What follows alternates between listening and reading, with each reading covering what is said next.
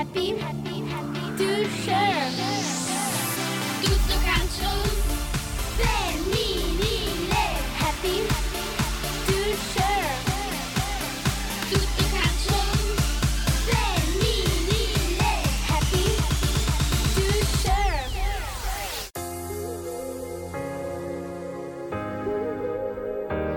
Eccoci di nuovo in eh, diretta TMV Radio, tutto calcio eh, femminile, Cristiano Cesarini in studio, in collegamento Luca Calamai. Ciao Luca, buonasera. Ciao Cristiano, un grande abbraccio. Un abbraccio, ben ritrovato caro Luca. E allora, nuova puntata Tutto Calcio Femminile, l'applicazione da scaricare gratuitamente, anche perché tra poco c'è un grande evento da seguire, ovviamente, no? Quindi, insomma, eh, restate sintonizzati su Tutto Calcio Femminile per aggiornarvi su tutto a 360 gradi.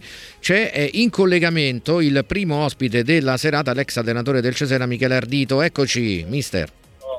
Buonasera a tutti. Buonasera. Complimenti per la trasmissione. Eccoci, eccoci. qui. Allora, sono contentissimo di avere come ospite uno degli allenatori più preparati del calcio femminile italiano, un allenatore che ha ottenuto dei risultati e che ha la capacità di costruire. Io faccio riferimento per esempio alla sua ultima stagione nel Cesena, caro mister, Cesena partito con eh, la volontà sostanziale di salvarsi, con budget eh, quasi, quasi bassissimi nei confronti delle 3-4 che hanno lottato per la Serie A, eppure Cesena è stata una grande rivelazione, ha lottato per un periodo addirittura nel gruppo delle grandi. Ecco, voltandosi indietro, cosa ti dà più soddisfazione di questa stagione? Intanto grazie ai complimenti che condivido con, con le mie giocatrici e il mio staff. Eh, la soddisfazione è quello di aver visto allenamento dopo allenamento, visto la giovane età, crescere questa squadra, farla diventare squadra e come hai detto bene te, eh, lottare anche alla pari, se no qualche volta anche un po' di più, con gli avversari che sono partiti giustamente per vincere un campionato. Quindi mister nel, nel lavoro quotidiano vedere questo- questa crescita è, è qualcosa di importante.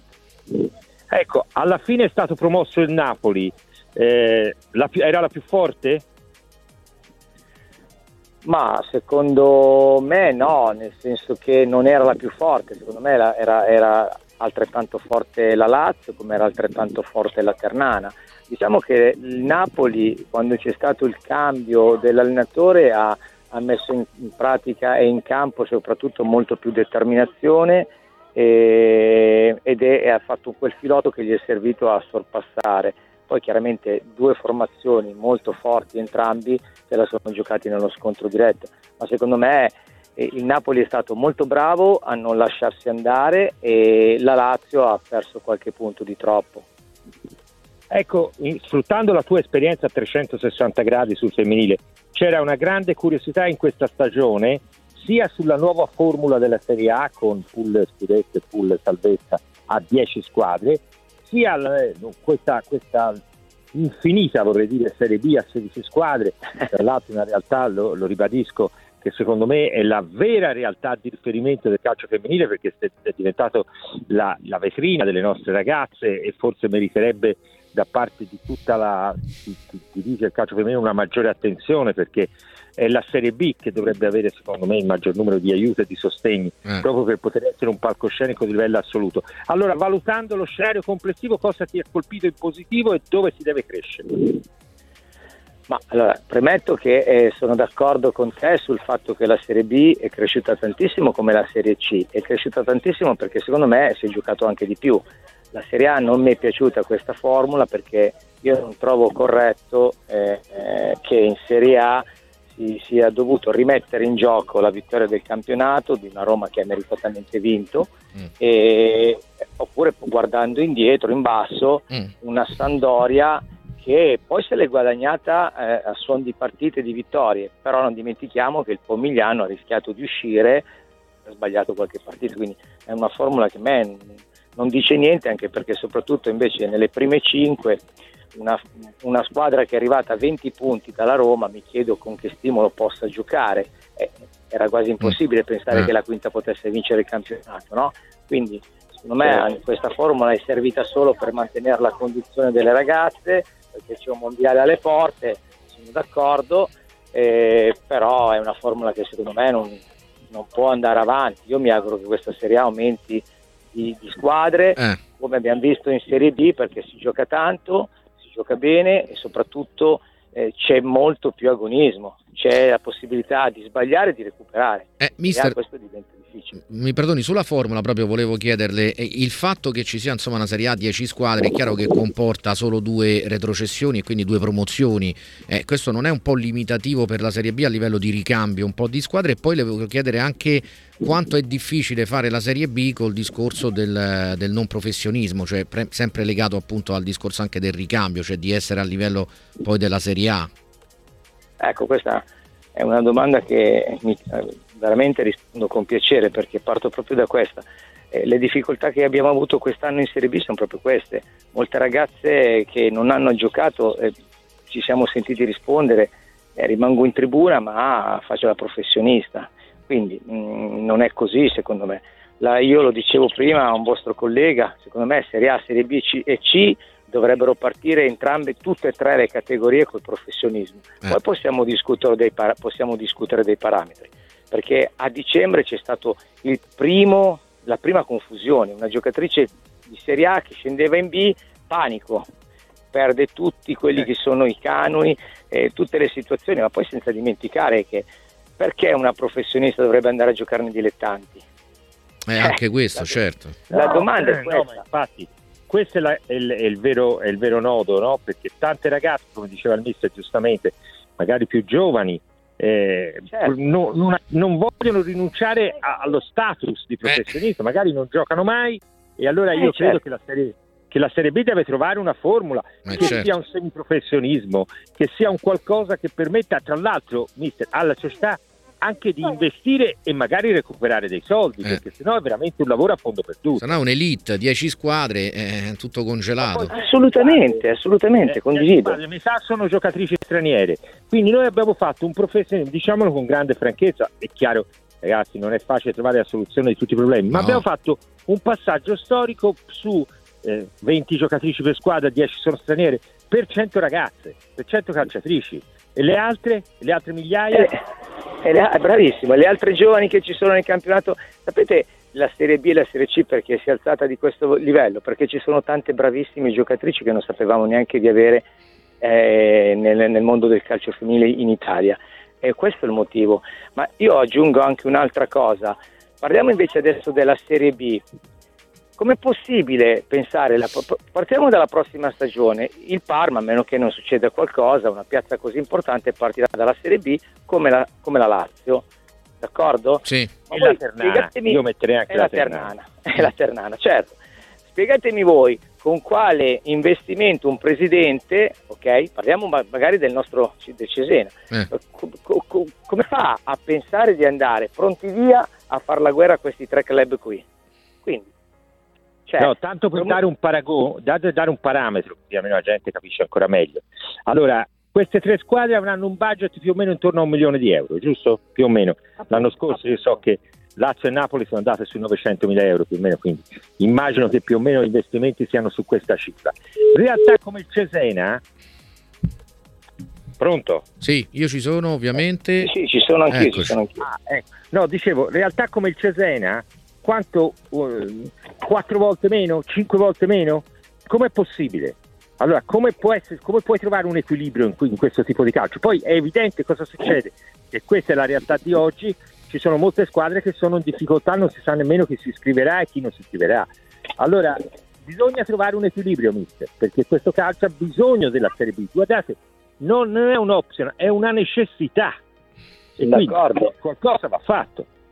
Ma infatti io la prima cosa che, che avrei fatto innanzitutto non si può lasciare promuovere il solo Napoli che ha meritato, ripeto, sul campo e lasciare fuori una Lazio che per un punto non va in, non va in Serie A, per un punto, ma scherziamo? Dopo, Quindi- dopo 30 partite poi.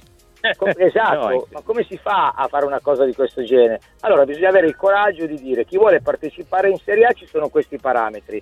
Poi se uno non si Bravo. può permettere la Serie A, lo dice e darà, darà il posto a un altro. Ma pensare di farla 10 eh, professionismo con 10 squadre e poi stop, cioè nei maschi, nel, nel calcio maschile, c'è stato il Napoli che ha vinto il campionato, possiamo parlare di soldi, non mi sembra che il Napoli, Napoli abbia speso più di Inter Milan, eppure è arrivato No, davanti, No, c'è stata una. Sampdoria che è arrivata ultima. Quindi che, che cosa c'entra? Perché si parla di questa disparità, questo dislivello tecnico se in uno, ma io non, non credo, no?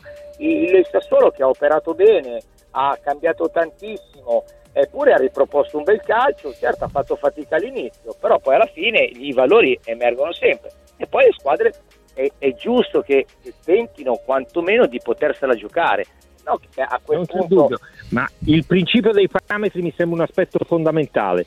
È evidente che Sì. eh, dire, ci sono delle- dei livelli entro i quali è, è vero che calci- il cal- la bellezza del calcio è anche la bellezza della favola, eh, però ci sono dei parametri entro i quali chi ci può stare bene e chi non ci può stare può fare Eh, un altro campionato. esatto, Questo cioè- purtroppo è un dato oggettivo, ma, ma de- chi può farlo però ci deve stare, perché questo è un... Perché, esatto, abbiamo dato già dei parametri, in Serie A ci sono dei parametri minimi. Se uno non è in grado di rispettarli, lo so con grande anticipo, giusto? E quindi cedo il posto a un altro. E non è così scandaloso se io dico faccio il professionismo B, quindi legato alla Certo, Serie B, che ho altri certo. parametri. E nel frattempo darò comunque il professionismo anche a queste ragazze. Cioè, qui non si può pensare ancora di avere squadre, ma cioè, a Ternana eh, possiamo considerarla dilettante con quello che hanno speso? Cioè, non credo, ma poi anche per l'investimento. ma via, ma, ma- ma non scherziamo, ma, ma- ma, eh, eh, ripeto, fra un po' succederà qualcosa di simile col Bologna che è stato promosso in Serie B, succederà qualcosa di simile col Genoa, magari in tempi un po' più lenti, ma è, è ovvio che questo è un passaggio. Ma ripeto, stabilire delle regole è fondamentale. Mister, c'è il mondiale, una piccola battaglia l'abbiamo vinta, questo lo dico proprio Mm. in maniera generale perché ognuno di noi nel suo piccolo ha dato un contributo, quello di avere la diretta delle Eh. partite televisive. Devo dire che mi sembrava una cosa talmente scontata che tutto passato questa Anch'io. diatriba mi ha un po' infastidito, però il mondiale può essere un elemento importante, abbiamo bisogno di quella visibilità. Abbiamo bisogno di quella visione, abbiamo bisogno che, eh, che la nostra nazionale che ci fa da traino eh, riesca a esprimersi per quelli che sono i lavori di questa nazionale, perché poi ne parliamo sempre poco, ma noi abbiamo una nazionale forte con tante giovani che bisogna avere il coraggio di iniziare a proporre, perché ormai il calcio va verso quella direttiva, non si può più pensare di... Il calcio femminile, anche lui è cresciuto tantissimo anche sotto l'aspetto atletico. Queste squadre, Esatto. le squadre lavorano 5-6 giorni alla settimana, quindi il livello si è alzato in tutto. Ecco perché torno a dire che il professionismo è l'unica maniera per dare visibilità a questo femminile, perché sennò sarà solo per, fatto solo per 10 squadre, gli altri non giocano più. Mister, l'ultima domanda è cosa fa Michele Ardito domani? Eh, è chiaro che io credo che la voglia sia di cercare la sfida adeguata alla propria ambizione di calcisti, è quello che ha dimostrato, perché non era facile ottenere col Cesena, lo ripeto, squadra che è diventata un po' anche la squadra simpatia del campionato di Serie B quest'anno. Eh, io immagino che il sogno sia cercare un progetto che abbia un percorso, no? come vogliono potuti Sì. Sì, anche perché a malincuore ho dovuto salutare perché le mie prospettive erano diverse da quelle della società che io rispetto tantissimo. Certo. Eh, però eh, sono stato bene, un grazie a tutti chiaramente, però eh, cerco un progetto più serio che mi possa permettere di valorizzare quello che, al quale io do tantissimo, io do tantissimo al calcio, al lavoro che, che cerco di intraprendere, quindi eh, voglio qualcosa che mi possa permettere, lo dico un po' con presunzione, di poter tentare anche di vincere. Questo mi sembra legittimo per quello che ha dimostrato Michele Ardito in questi anni. Mister, grazie e speriamo di vederti presto in campo. Che poi Grazie a voi. Grazie, mister.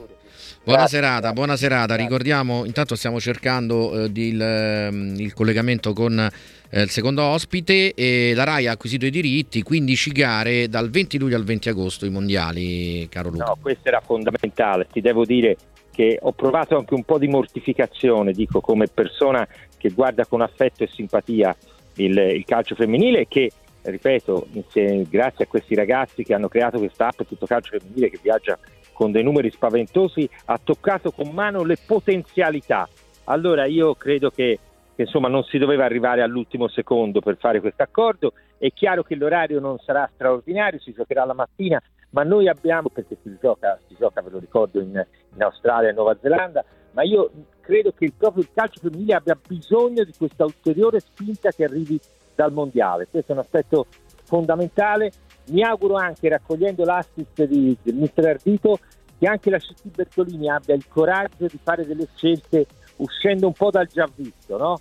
Eh, ieri abbiamo sentito Mancini, commissario tecnico nazionale maschile, dire che forse è arrivato il momento di, di andare a, su, su, altri percorsi. Ecco, io vorrei che anche il femminile, nel momento delle, delle scelte, delle, delle, convocazioni, abbia il coraggio di prendere quello Eh. che il campionato ha detto e qualcosa ha detto di divertente. devo dire.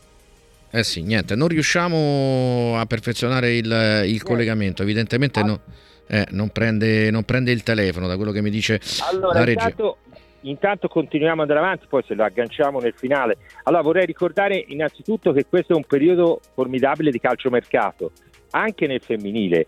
Le ultime voci, caro mio, sono clamorose perché vorrebbero l'Inter praticamente a un passo da due giocatrici che sono state un po' il simbolo o dei simboli della Juventus pluriscudettata. Parlo del, del difensore svedese Sembrant e del centrocampista Pedersen. È chiaro, è chiaro che Rita Guarino, che è il- l'allenatrice, ma direi soprattutto il motore del, del progetto femminile legato all'Inter, va, sa che questo il prossimo è l'anno fondamentale dell'Inter. L'Inter quest'anno si è avvicinata al- al- alle grandi, ora deve fare un ulteriore passaggio, quello di essere credibile nella possibilità di vincere. E allora capisci bene che la, l'auspicata conferma dell'attaccante Ciaoinga, che Eh insomma è una, una fuoriclasse vera, Sì. eh, quello sarà immagino il punto di partenza, ma inserire in un gruppo che ha già dei valori importanti, giocatrici come Sembrant e Pedersen, che sanno come si vince, perché sanno come si vincono i scudetti, questo è quello che può garantire all'Inter il salto di qualità. E poi c'è la Juventus eh, che da parte sua sta lavorando a 360 gradi, ha cominciato a fare investimenti su giocatrici francesi di alto livello arrivate dal Bordeaux, è andata a prendere Cafferata che nella Fiorentina ha fatto bene, ma che può fare ancora molto meglio, devo dire molto meglio.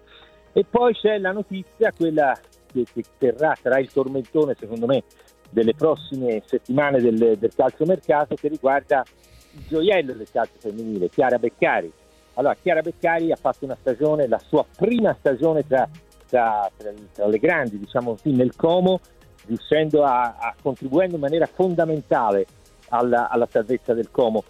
Guarda, Gia- Giacomo, non è facile il passaggio dalla primavera al, cal- al calcio dei grandi, questo vale per i maschi, Eh, certo, certo. vale anche per le ragazze.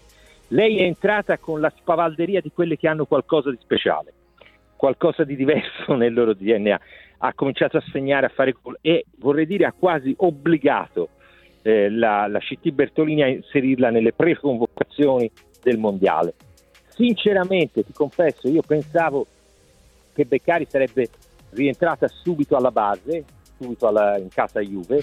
La scelta di, di Montemurro, che io ti confesso condivido parzialmente, ma Mm. ovviamente lui è un grandissimo allenatore, io sono solo uno che guarda e che, che si diverte, e la- ha scelto di mandare ancora Beccari un anno in prestito a giocare e puoi immaginare che non esiste squadra di Serie A italiana che non vorrebbe questa giocatrice. ok, Eh, è chiaro è che la Juventus non la manderà in, in realtà che possano competere con lei per, per lo scudetto, quindi Certo. Escluso ovviamente la Roma, escluso probabilmente anche le milanesi, anzi sicuramente anche le milanesi. Ora in questo momento c'è un mezzo discorso con la Fiorentina e ti devo dire che secondo me sarebbe la soluzione migliore Mm, perché stiamo parlando di una ragazza che ritroverebbe eh, Della Fuente, che come sai è il nuovo allenatore della Fiorentina e è stato il suo allenatore a Como, quindi nessuno secondo me meglio di lei, meglio di lui la, potrebbe la conosci, aiutare certo. Beccari ad inserirsi nel, nel gruppo, nel, gruppo Fiorentina, che è ovviamente di un livello superiore a quello del Como, ma attenti, oltre al Sassuolo, che poi è la soluzione Mhm. devo dire più naturale per la Juventus perché ha un rapporto con il Sassuolo diretto, ti ricordi sono andati lì Cantore, Glion a suo tempo, cioè è, il- è lo step diciamo che avvicina le ragazze di talento della Juve poi alla Juventus, ma oltre al Sassuolo c'è la grandissima novità del Napoli, del Ok, neopromosso Napoli ok. E, e ti dico che sarebbe una scelta molto intrigante anche questa. Eh, bene, bene. Allora, ce l'abbiamo, il direttore del Venezia. Ah, Grazie a Trentin, buonasera. Buonasera, Eccoci. buonasera. So Ci siamo riusciti. montagne, tipi di, di, monta- di montagna, esatto, eh, il problema è questo.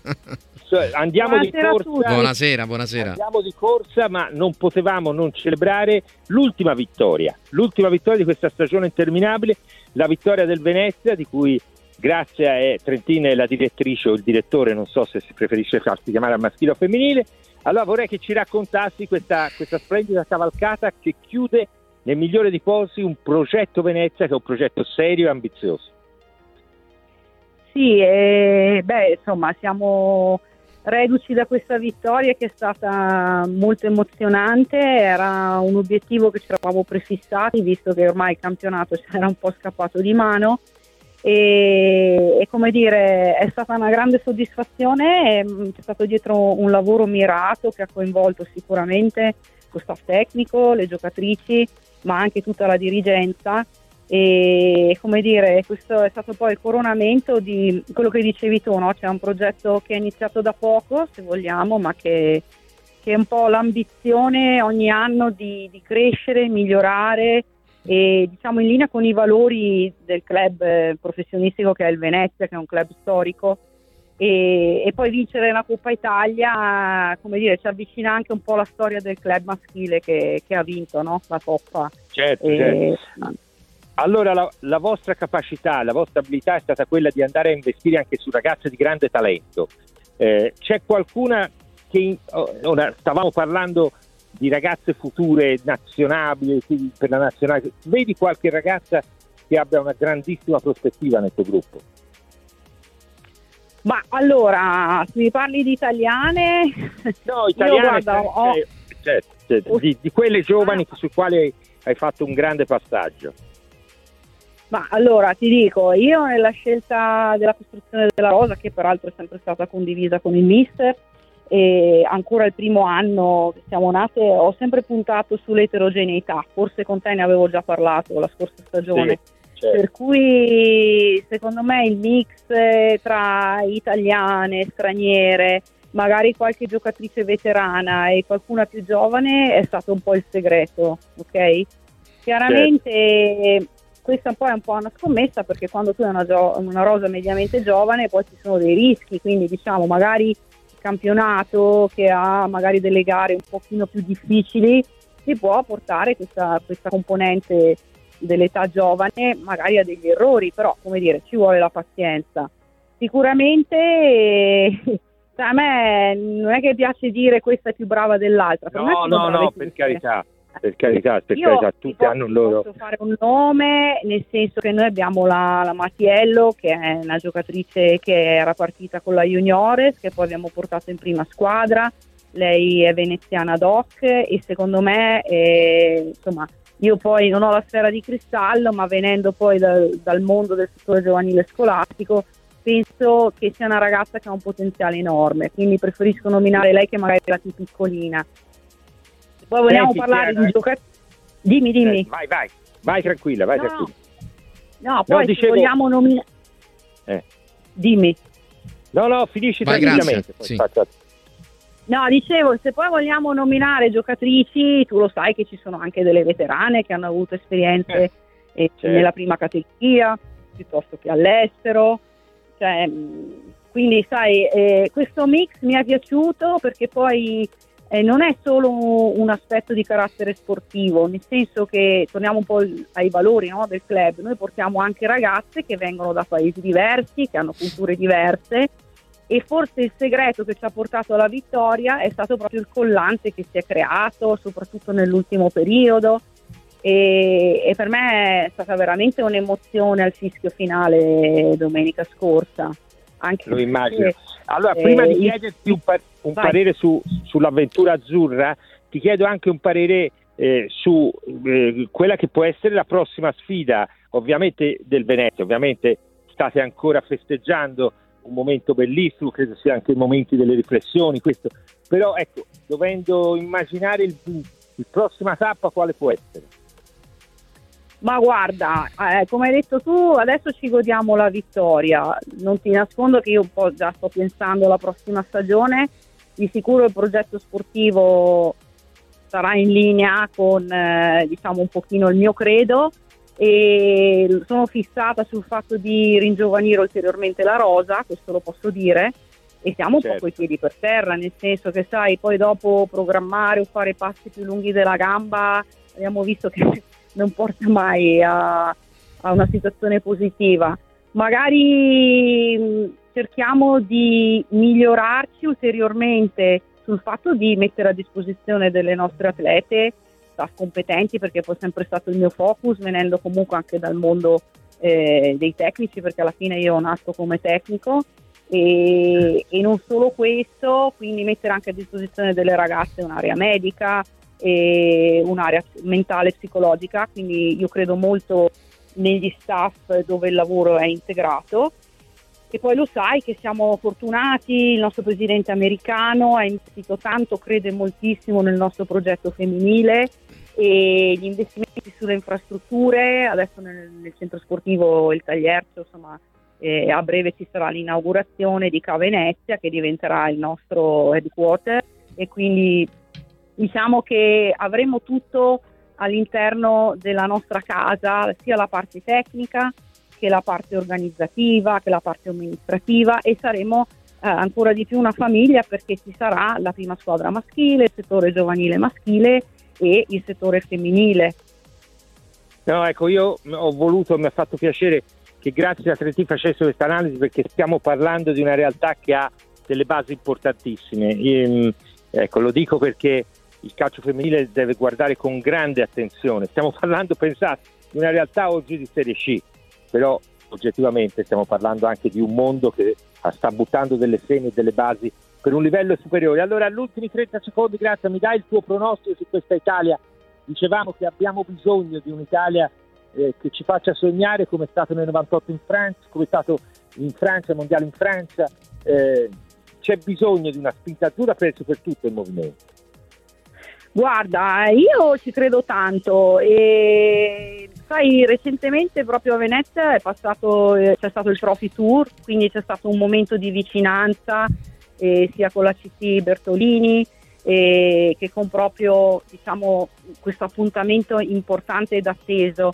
Sai, i mondiali di Francia sono stati una sorta di ascensore sportivo, no? metaforicamente se vuoi sociale, nel senso che veramente c'è, c'è poi c'è stata l'esplosione mediatica del calcio femminile. Noi ci dobbiamo credere, credo che questo sia un momento di transizione dove magari la vecchia guardia piano piano lascerà spazio alle nuove leve perché comunque abbiamo delle giovani molto interessanti, per cui sai, io credo che ci si deve andare col massimo entusiasmo, poi eh, è anche importante che le, le- le gare vengano trasmesse sulla RAI e tu sai quanto è importante dare spazio a Certo. livello mediatico perché è importante che gli italiani, il pubblico, le persone che non sono vicine al movimento imparino ad amarlo e ad amare le ragazze come era poi successo ai mondiali di Francia. Perfetto, grazie, grazie davvero al direttore Trentin, in bocca al lupo per eh, il- la- anche la prossima stagione. Allora, Grazie. per- stiamo a chiudere. Sì, Stiamo a chiudere. io no- Grazie, Buona grazie serata. Viva il lupo e buon proseguimento. grazie. Grazie. Direttore di Venezia, Allora- grazie a Trentin. Vai Luca. Allora, va al volo, ti ringrazio, ringrazio tutti voi, invito ancora tutti a scaricare l'app Tutto Calcio Femminile e come ho detto, venerdì prossimo continueremo a raccontarvi anche storie di mercato elettrizzanti. Seguiteli perché anche sulla pagina Google Tutto Calcio Femminile troverete gli aggiornamenti in tempo reale. Grazie a tutti voi e noi ci sentiamo venerdì prossimo. Grazie, grazie. Un abbraccio Ciao. a Luca Calamai. Tutto calcio femminile, l'applicazione gratuita a 360 gradi il calcio eh, femminile. Restate ovviamente su TMV Radio, TMV News per eh, quanto riguarda il notiziario, ovviamente. Poi domani tanti approfondimenti seguendo la linea eh, in particolare del calcio mercato. Grazie Gabriele Latini in regia, a tutti voi per l'ascolto. Restate con noi.